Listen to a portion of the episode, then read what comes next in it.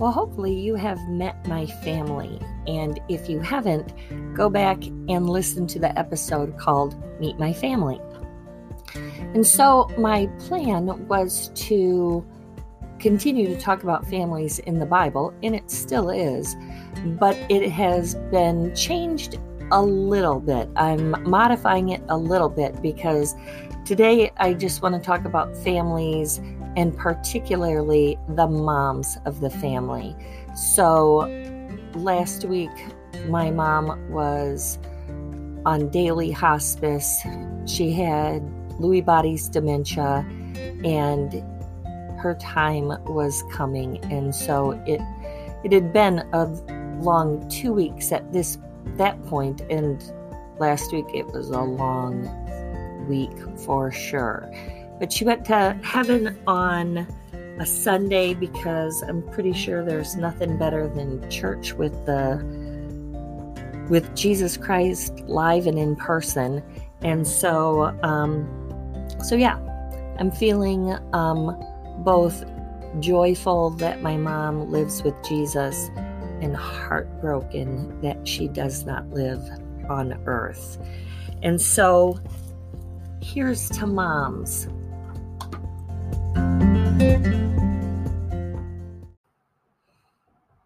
Let's start at the beginning. The first woman, Eve, and in Genesis 3:20, it says, Adam named his wife Eve because she would become mother of all the living. And I don't know that we can judge Eve as a good mom or a bad mom. She had 3 children, I believe, that were told about, and Cain and Abel. Well, Abel was good. Cain made some bad choices. Not sure if that's Eve's fault. And so, but the interesting thing is God, when he was holding Adam and Eve accountable for their sins, he says to the snake first, "Cursed are you above the livestock and all the wild animals. You will crawl on your belly and you will eat dust, and you will all the days of your life. And I will put enmity between you and the woman, and between your offspring and hers. He will crush your head, and you will strike his heel." And then he turns and looks to Eve after he has basically told Eve that her out of her offspring would be one that would be victorious over Satan. He says, "I will greatly increase your pains in childbearing. With pain you will give birth to children. Your desire will be for your husband, and he will rule over you." And so there it goes.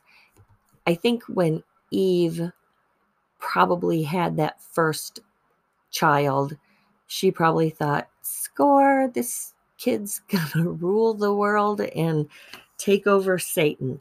Well, it didn't quite work that way, but we do owe Eve an awful lot for paving the way for motherhood and women and giving us an example to follow. And so from there, next is Sarah. And you all probably know of Father Abraham. There probably should be a song called Mother Sarah, but Father Abraham had many sons. And the interesting part is he got help. He got help from Sarah because Sarah, like many of us, don't always trust the will of God as much as we say we will. In fact, I've been kind of in a fight with God for the last 3 weeks because when my mom was diagnosed as actively dying, like that was acceptable, and I knew that God had a plan and a purpose for her, and I knew that she was ready for heaven, and she would be restored of her Lewy body's dementia and, you know, not being able to walk and have the quality of life and have conversation and just all that kind of stuff. But when it was taking so long and my poor mama was just on her bed, just having such a hard time and not suffering at all, because nurses and, you know, the staff did an amazing job to keep my mom comfortable and all of that. No, I was suffering. I was the one that was inconvenienced. How rude is that? But I was frustrated and I was wondering, where is God in all of this? But I knew where he was. So my faith wasn't rocked and I wasn't not believing. It wasn't going my way. How horrible does that sound? I know I'm absolutely confessing this on my podcast for a world to hear. Thank goodness only about 6 of you listen.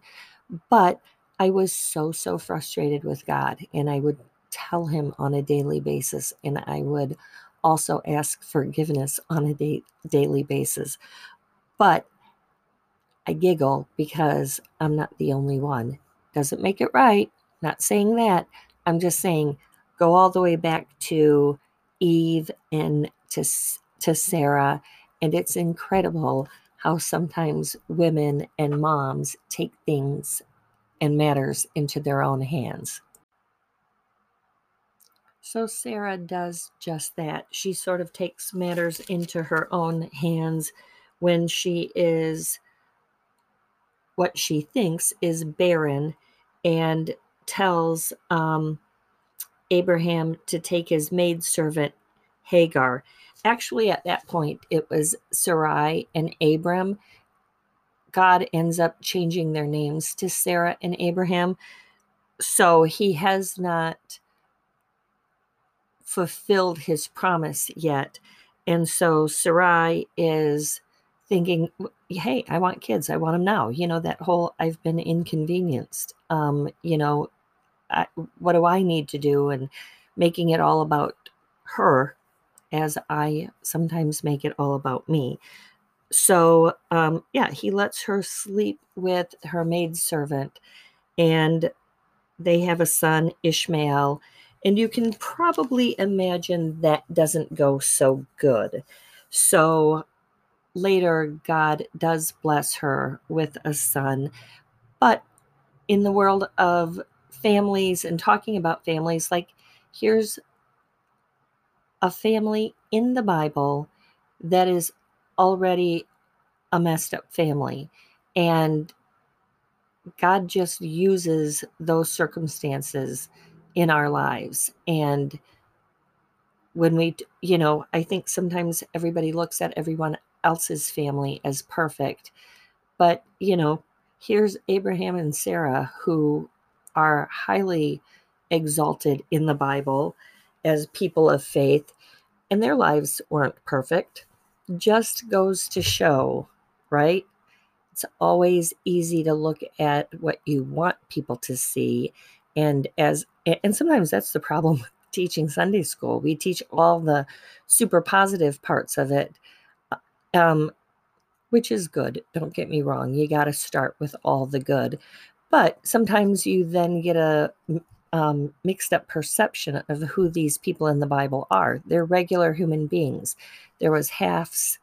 I'm trying to think if there's any kind of steps, but that's a little bit different. I don't know. We'll figure it out at some point. But here's a half brother for sure, right? So let me get back to you right after this break. Welcome back. So Isaac is Sarah's son with Abraham, and Isaac would go on to marry Rebekah. And I love that story because it's totally answered prayer and totally love at first sight. You can read about that in Genesis 27, starting at verse 5. So Rebekah would then go on to have twins. And God actually tells her that the younger will rule over the older. He didn't, however, tell her to take matters into her own hands, which she does. And so sometimes moms are like that. I'm trying to think if I can think of any time that my mom took matters into her own hands, and I can't really think of a time. Although in December of 2020, hospice said that she was showing signs of end of life, and we were able to go in and see her. And every day she improved on a daily basis. And I kind of was like, Mom, score. Thanks for getting us in during a pandemic. And then we got kicked out. And so maybe she took matters into her own hands that time. But I digress. Rebecca really did. Jacob and Esau were twins. And so here's our first set of twins that certainly add to family dynamics. There's twins in my family. Mary Jo and Mark are twins. And I'm trying to think if there's other twins. I can't think of any others. Those are the ones I'm related to.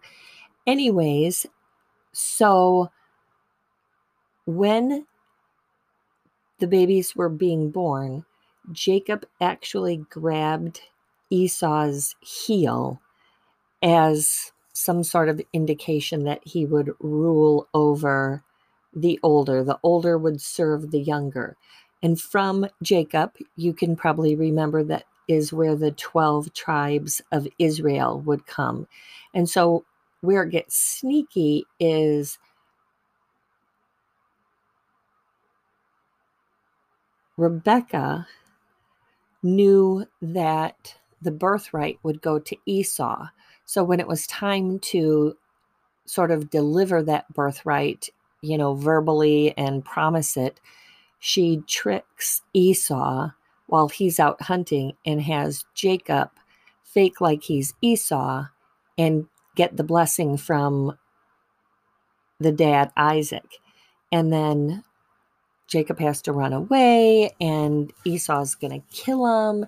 And that sort of family dynamics too. Sometimes siblings don't get along. Sometimes it even is real ugly, as in Esau did want to kill Jacob and was angry forever. And Jacob really did have to run away and get away from it all. But, what does that solve, and why it makes the birthright not even worth anything? So just a totally bad situation all the way around.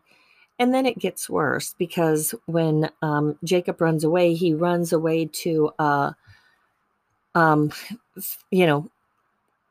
another member of their family that would, is a fellow Israelite, Laban, and he has daughters, and Jacob falls in love with Rachel, and Laban makes him do all this crazy work.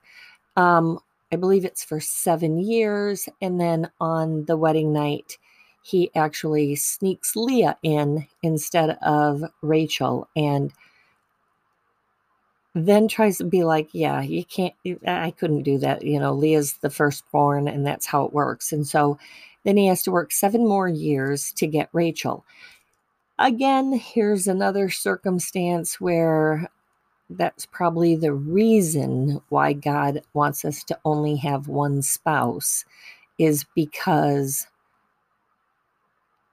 more than one spouse, more than one lover always causes problems. And so when Leah realizes that Jacob loves Rachel more than her, God looks upon Leah with favor, and Leah starts having babies. So she starts having babies. Rachel is sad about it.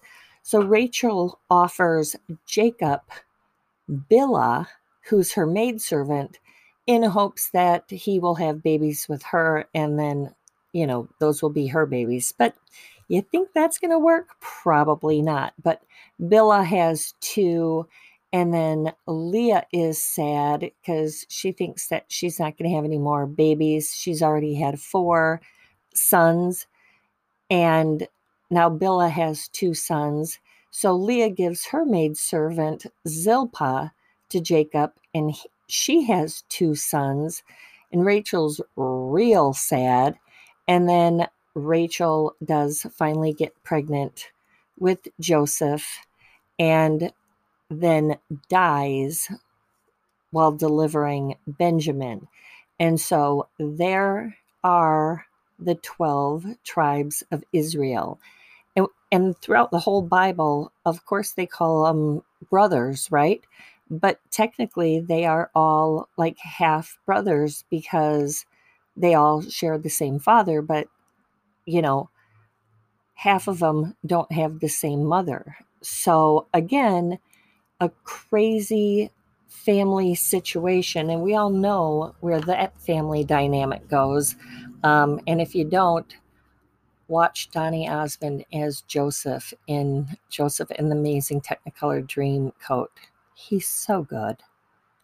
Yeah, I'm a Donny Osmond fan. I'm just saying. But brothers are mean to Joseph, and God uses it for good anyways. So again, a mothers, I should say, that took things in their own hands. And because of that, family dynamics are changed. And, you know, it's the way we learn, and God uses it for good anyways. We know that Joseph ends up in Egypt and ends up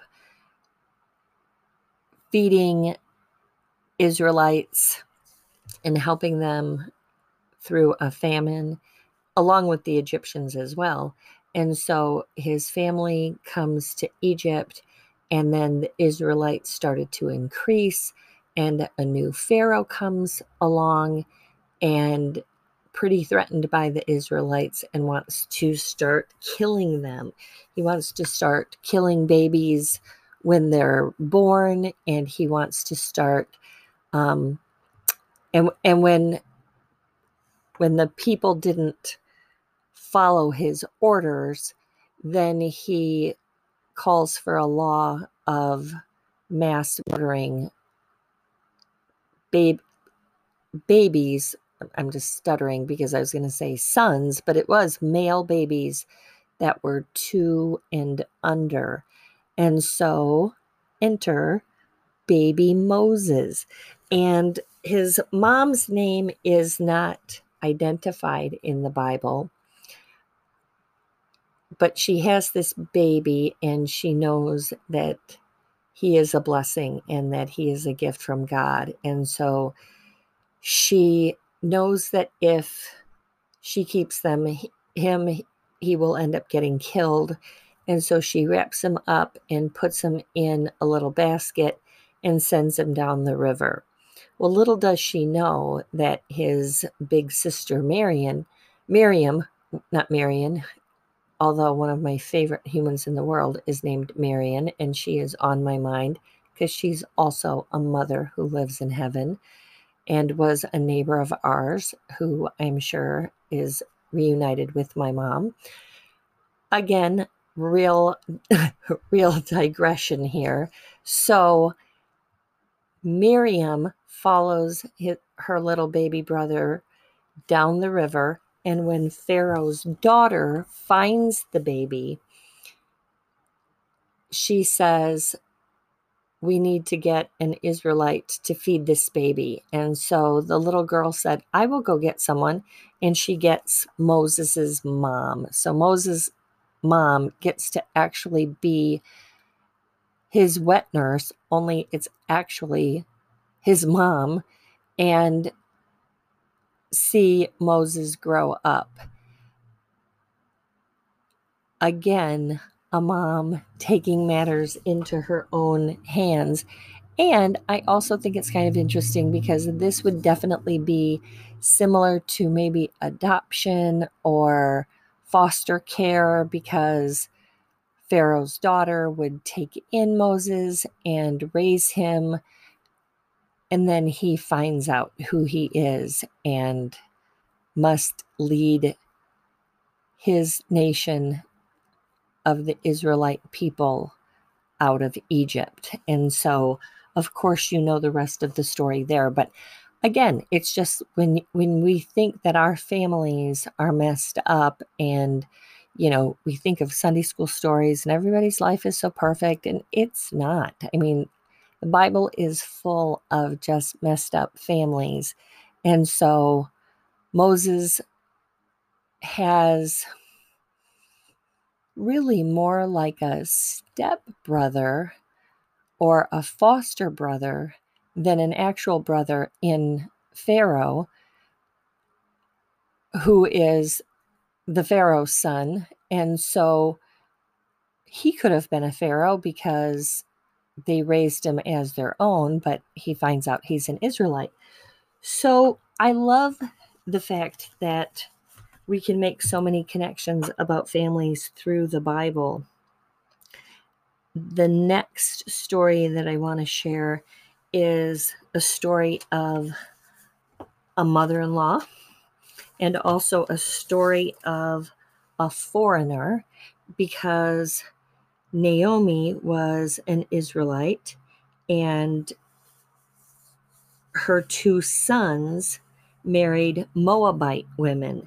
And unfortunately, her husband dies, and then both of her sons die. How tragic is that? And so she's so sad, and she is going to go back to where she came from. And she tells her two daughter-in-laws to go back to where their families are to, because she's not going to ever be able to have another son.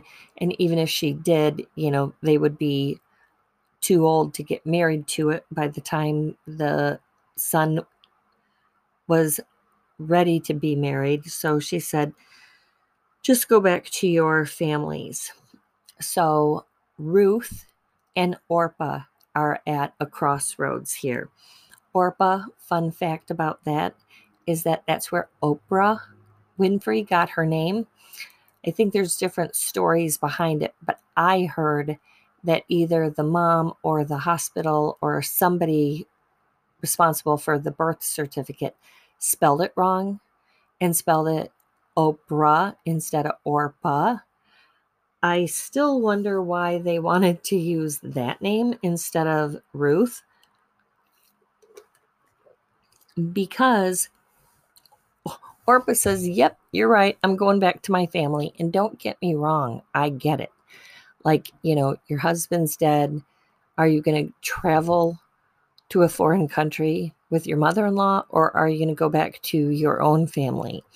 That'd be a tough decision, because I got a real good mother-in-law is all I'm saying. And Irene, if you're listening, I'm not saying this to butter you up. You know I love you. But it's true, and I love you so much that this is the verse that I think of when I think of my mother-in-law, because, fun fact about me, I was in fact married before I married my husband now, and got divorced. And so my husband adopted my two children. And sometimes, in fact, most of the time, I forget that I was ever married to somebody else, because I love my husband so much. And I married into this amazing family, like beautiful humans that I love so much. My father-in-law also lives in heaven. Heartbreak when he died. He was my biggest fan, and I loved him so much. And he taught me all about that family is family, and it doesn't matter if they're steps or they're halves. And I, not because he came right out and said that, but because he lived it. He had a father who died when he was young, and his mother got remarried. So he ended up with half brothers and sisters, and never spoke of that, always called them brothers and sisters. And there was, I think, some step cousins and things like that. And you just never knew. And when my children joined their family, Irene and Harv would always treat my children as if they were blood-related children, even before my husband adopted them. So lucky to have an extended family. And the super interesting thing is I have one sister, as you know, from my Meet My Family episode, and I have four brothers. My husband is the only brother, and he has three sisters. So I married into a family and gained three sisters, and they are fabulous. Each one brings something different to the table, and I love each and every one. And they are all so much like their dad in terms of how supportive they are of me and encouraging and just family first, God first, really, but family as a core part of who you are. And I love that. So Orpah goes ahead and goes back to her family. But Ruth is like, no way. She's like, I'm not doing it. Naomi is like begging her. And she's like, your sister-in-law's doing it. You should. But Ruth replies, don't urge me to leave you or turn back from you. Where you go, I will go. And where you stay, I will stay. Your people will be my people, and your God, my God. Where you die, I will die, and there I will be buried. May the Lord deal with me, be it ever so severely, if anything but death separates you and me. And what I started to say is, before I met my husband, I went to the same church as his parents. And so how cool is that? So needless to say, when he brought me home to meet his parents, I was already kind of in, because they're like, I know you from church. So good people. And I love this story of Naomi and Ruth.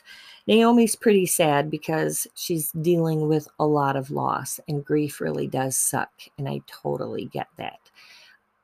So she's down and out, but she knows that if she goes home to,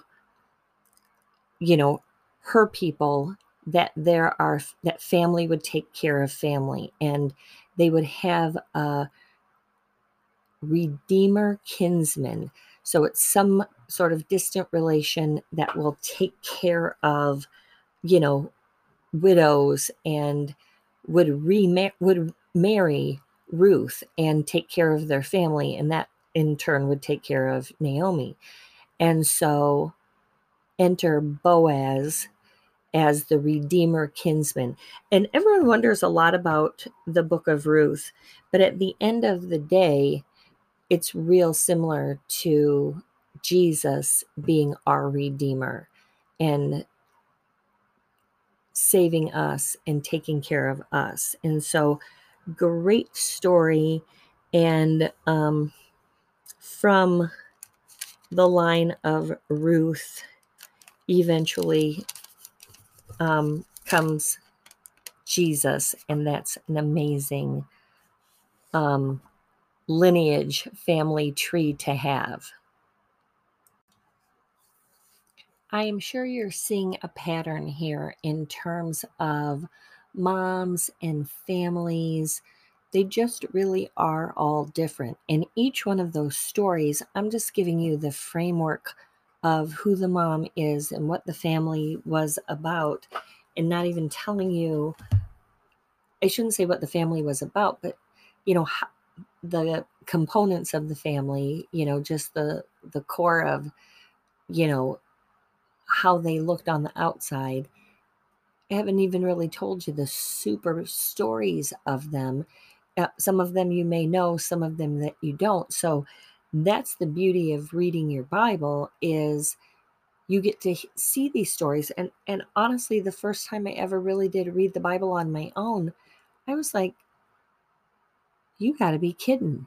Jacob's sons were from 4 different women. Like, that's just messed up. And, you know, I mean, even Abraham and Sarah and all that goes with that and the family dynamic in there, because Abraham also has, I believe it's an uncle, and now, darn it, I'm going to have to look. But Lot, maybe it's his cousin. Anyways, just an extended family. And I'll tell you, I'm so lucky in my life to have extended family that is super amazing in terms of cousins and aunts and uncles. And I'm blessed. I am so blessed. I love my cousins as much as my siblings in some cases. In all of the cases, they are all family and I love them dearly. But it's just true. And then, like I said, who the family you marry into and how that becomes your true family. And I love that so much. And we don't talk about steps or halves or any of that in my family either, because family is family. And I'm so blessed. And yet my family is not perfect either. You know, I'm certainly not going to talk about all the frustrating arguments and fights and stressful situations that have happened in my family. That would be awful. Nobody wants to hear that, but I'd be a big fat liar if I didn't say that there wasn't issues amongst us. Our good news is that we did learn how to forgive, because we had forgiving parents and because we have a forgiving Heavenly Father as well. So I would always recommend, when you can, work it out amongst your family. It's worth it to do. God offers us grace and mercy all the time, and we are adopted members into the family of Christ. Unless you are born of a Jewish descent, which, you know, probably has some sort of lineage back to Christ, but otherwise we are adopted into the family of God. And so God doesn't treat us as seconds or halves or steps in any way, shape, or form. So my last family I want to talk about, and last mom I want to talk about, is, of course, the mother of all mothers, the Mother Mary. And let's be honest, her life didn't start off on this perfect picture of anything. And we talk about the Immaculate Conception. And again, in Sunday school, you know, Mary, the angel told Mary she was going to have a baby, right? Well, for all they know, that's how babies are made. They didn't get the dynamics of what was going to happen. Mary legit could have lost her life for being pregnant without technically being married to Joseph. She was engaged to Joseph, and that promise was strong. And so, no doubt what Joseph thought when she said, I'm pregnant. And I'm sure when she tried to say that it was an angel who told her she was pregnant with the future Messiah, I'm sure I don't even know what he thought. But I do think he loved Mary, and he definitely knew that there was going to be all kinds of disgrace and drama. And so he thinks he's just going to quietly divorce her. And maybe he's going to do that because he does love her. Maybe he's going to do that because he doesn't want to be embarrassed. But he's thinking about quietly divorcing her. And it takes an angel to tell him that Mary's telling the truth. And so now he knows. And you don't hear much coming from Father Joseph. And I guess that would be more like Stepfather Joseph. But of course, the Bible doesn't point that out either, which again should then tell us that in step situations, half situations, foster situations, close-knit family situations or close-knit friend situations, like family is family. And that's how we treat family as flesh and blood. And so Mary, her life as a mother would start off tainted.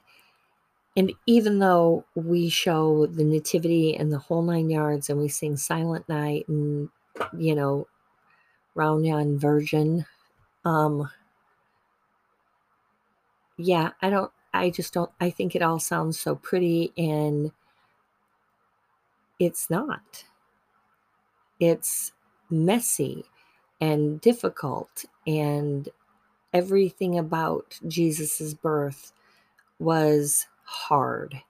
And so he grows up, and of course Mary and Joseph do get married, and they do go on to have children. And I read that he had 4 brothers, and he does have sisters. It doesn't actually number them. I like to think he only had 2 sisters, because then it would be like my family, 4 brothers and 2 sisters. So then I can be like, oh yeah, my family and Jesus' family were pretty much alike. And my mom was probably as beautiful and kind as Mary. When we would tell her that, though, she'd get real offended, like, oh my gosh, please do not speak about my Lord's mother and me in the same sentence. And we'd be like, Mom, stop. So they too had a very interesting, messy family.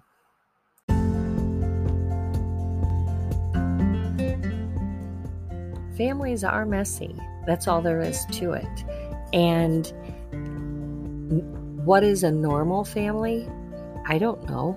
I hope a normal family is people who are living together in a family unit that love each other and take care of each other and support each other. What's important is God has shown us through the Bible a wide variety of families, wide variety of moms, and how none of them are alike, none of them are perfect, but in the midst is God. And that is just like in our midst of our families, and whoever your family is and whoever you call family, God is present. And you want to continue to invite Father God into your family and to be present with you. And he's there whether you invite him or not. But when we invite him, then we see his presence and we witness his goodness, and it makes us better and it helps us to be better family members. Ponder who's in your family and think about them. And if you haven't talked to somebody in a while, call them up. If you need to make some amends with somebody, do it, because it's the only family that you have. And here on earth, that's important. And even though with the hope of Jesus Christ, we will always meet again, it hurts when we lose family members here on earth. And I know that I miss my father-in-law, and I miss my dad, and I miss my mom already. That one's real raw, by the way. And so enjoy who your family is. And with that, I will just say, good night, John Boy.